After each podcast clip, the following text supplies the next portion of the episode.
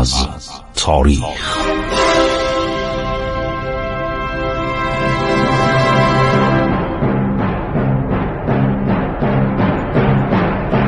کاری از گروه جوان و اندیشه رادیو جوان.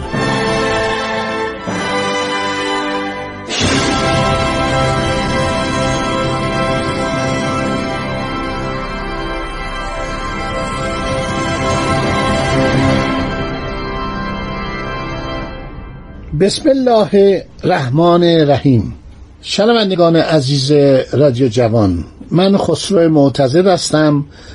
طی پانزده دقیقه آینده با شما در برنامه عبور از تاریخ صحبت می کنم یکی از مسائلی که در دوران تمدن اسلامی در دربارهای بنی امیه و بنی عباس خیلی مورد تقلید و علاقه قرار گرفت اغذیه ایرانی بود. خب سر ظهر هم هستش. لابد دارید نهار صرف می‌کنید. فکر کنم این برنامه امروز خیلی برنامه شیرین و اشتها برانگیزی باشه. تمام اینها منابع مختلفی که من استفاده می‌کنم و بعدم خواهم گفت که این منابع در خود کتاب های اسلامی و کتاب های عربی آورده شده. یکی از عواملی که کمک کرد که دربار عباسی خیلی ایرانیزه بشه. کما که کلاها رو مثل زمان ساسانیان کردن. کلاهای بلند لباسهای ایرانی لباسهای رنگی خیلی شیک شدن اینها. سابقا یا سفید میپوشتن یا سیاه. ولی کم کم لباس های رنگارنگ لباس های بسیار با شکوه انواع جواهرات. خب اینا ثروتمند بودن. درست شد درباره ساسانیان. برآمد که که حالا تاریخشون رو باید مفصل بگم. الان می‌خوام یه اشاره کنم. اینها یک خانواده اشرافی بودن.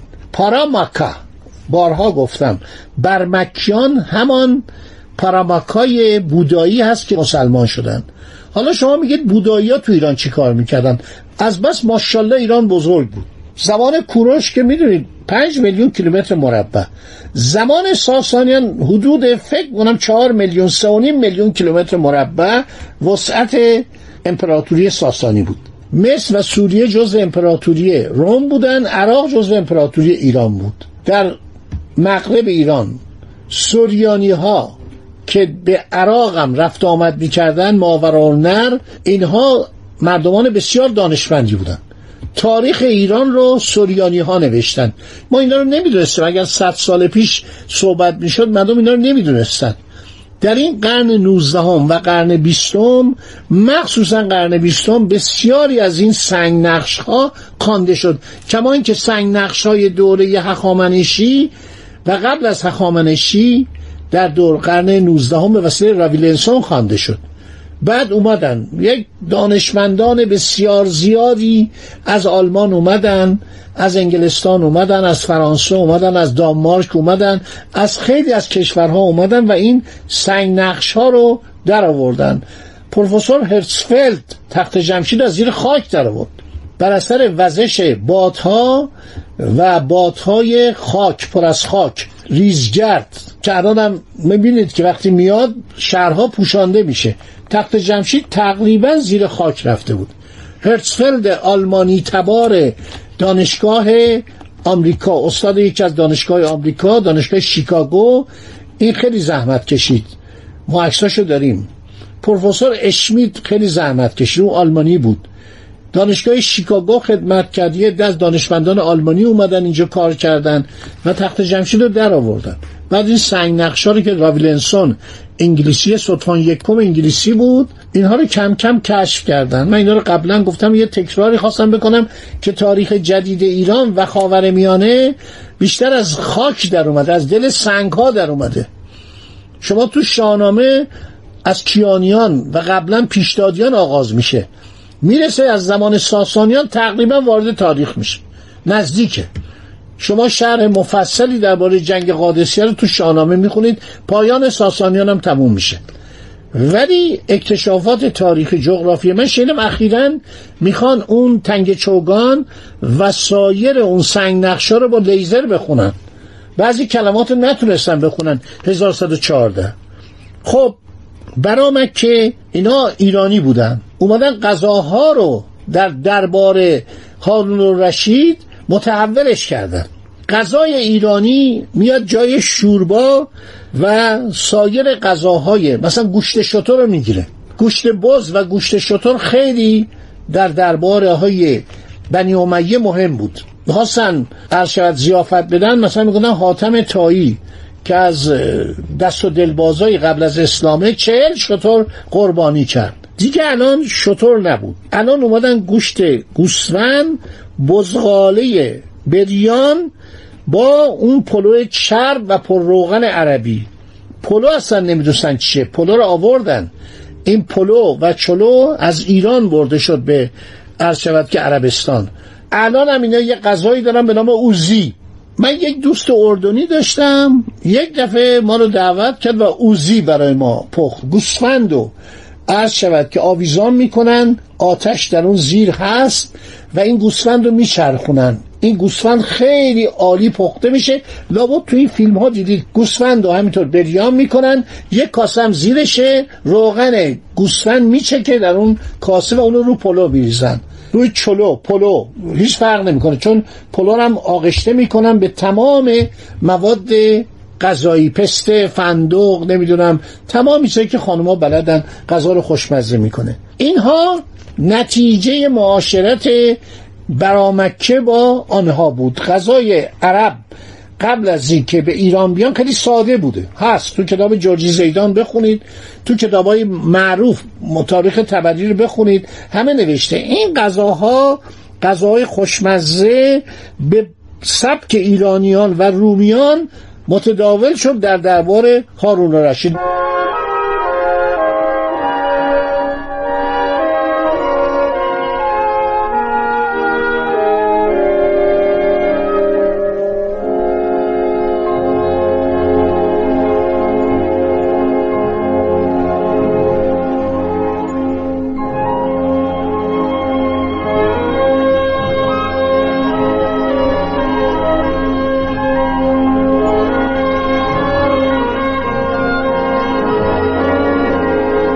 غذای شاهانه در دوران ساسانیان اینطوری که کریستنسن در کتاب ایران در زمان ساسانیان صفحه 499 ترجمه مرحوم رشید یاسمی همه جا پیدا میشه.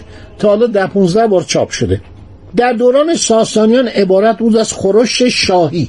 بهش میگن خورش شاهی. این کلمه رو به کار میبردن.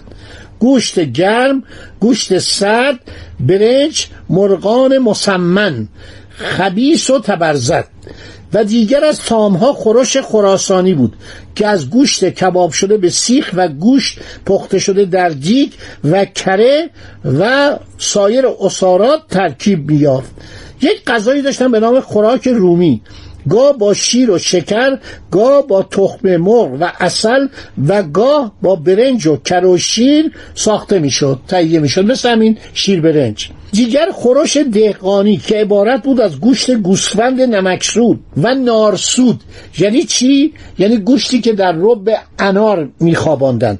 تخم مرغ پخته. نقل من از کریستنسن ایران در زمان ساسانیان دانشمند بزرگ اون از کتاب های اسلامی استفاده کرده.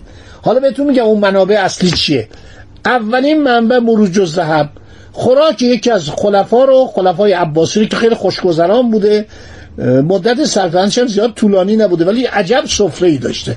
این آقای کریستنسن از اون کتاب برداشته نقل قول کرده.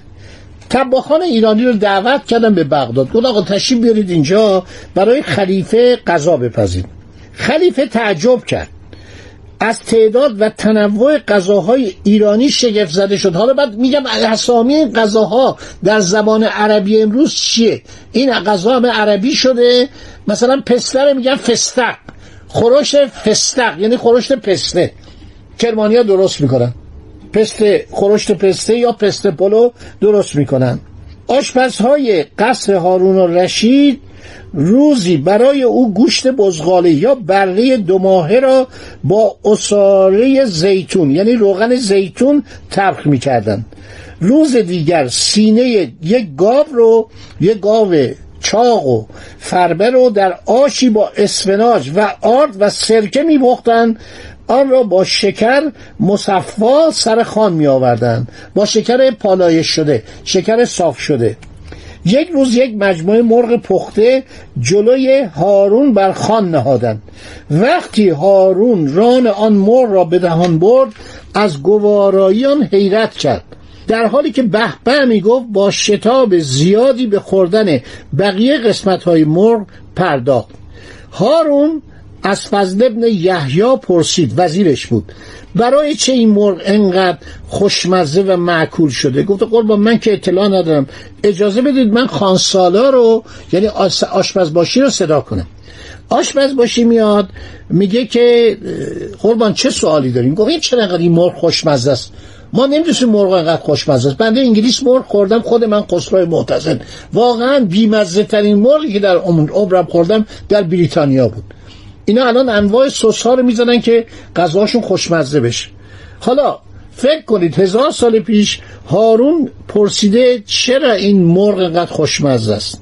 آشپزباشی ایرانی جواب میده خوراک این مرغ از ابتدا شاهدانه و روغن زیتون بوده. وقتی آن را زب می‌کردم ناشتا بود و دانه ای نخورده بود. پس از کشتن آن را پر کندم. یک روز از پا و یک روز از گردن آویختم. سپس آن را در شور ریک شور ریک یعنی چی؟ یعنی آب نمک پختم. این در تواریخ اومده. دقیقا این در کتاب های مختلف و جمله مروج و زهب که بعد صحبت می‌کنه. میگه چرا این غذا اینقدر خوشمزه است؟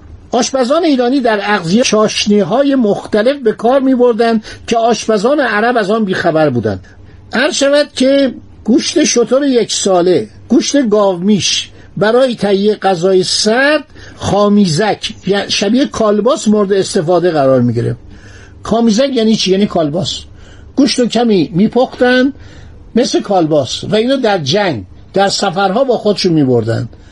شما می‌دونید بزماورد یعنی یعنی ساندویچ. یه غذایی درست می‌کردن. نان رو از وسط نصف می‌کردن لای این گوشت میذاشتن. به این می‌گفتن بزماورد خامیزک همون کالباس بود. یعنی گوشت نیمه پز رو می آوردن در جنگ ها به سربازا و خود شاه خود سرداران عرض شود خامیزک میخوردن. بزماورد ساندویچ بود. بزماورد یعنی یه غذای حاضری ما بخوریم تا بعد نهار بخوریم. گوشت قرمه که در بهار و تابستان در خمره های بزرگ به صورت نمکسود انبار شده در زمستان مصرف می‌شد همچنان عرضه میگردید. الان هم شما در مازندران تا چند سال پیش من گوشت قرمه میخوردم. خیلی هم خوشمزه بود. آدم آلیاریوس زمان صفوی قرن 17 اومده نوشته در گیلان و مازندران ماهی رو نمکسود می‌کنن. ماهی رو شور می‌کنن که بتونن جاهای دیگه مصرف کنن صادر کنن به شهرهای دیگه. ایرانی از در غذا فوقالعاده بودن. یه ملت پیشرفته ای بودن. می‌خوام بگم ایرانیا در پزشکی در ستاره شناسی در انواع علوم در هر چی که شما حساب می‌کنید سرامت بودن. در غذا هم سرامت بودن. غذا ایرانی فوق العاده بود. واقعا جنبه جهانی الان داره. الان مردم دنیا بشناسن رها نمی‌کنن غذای ایرانی رو. کمان که من خبر دارم الان سی چهل تا چلو کبابی در تورنتو و همینطور در لس آنجلس دارن کار می‌کنن. مردم صف می‌کشن. تو استرالیا مردم صف می‌کشن آبگوشت بخورن کله پاچه بخورن. ایرانی ها و غیر ایرانی ها خدا نگهدار شما تا برنامه آینده که این قسمت هم به پایان برسونیم بریم سر قسمت های دیگر. خدا نگهدار شما با ایران با شکوه.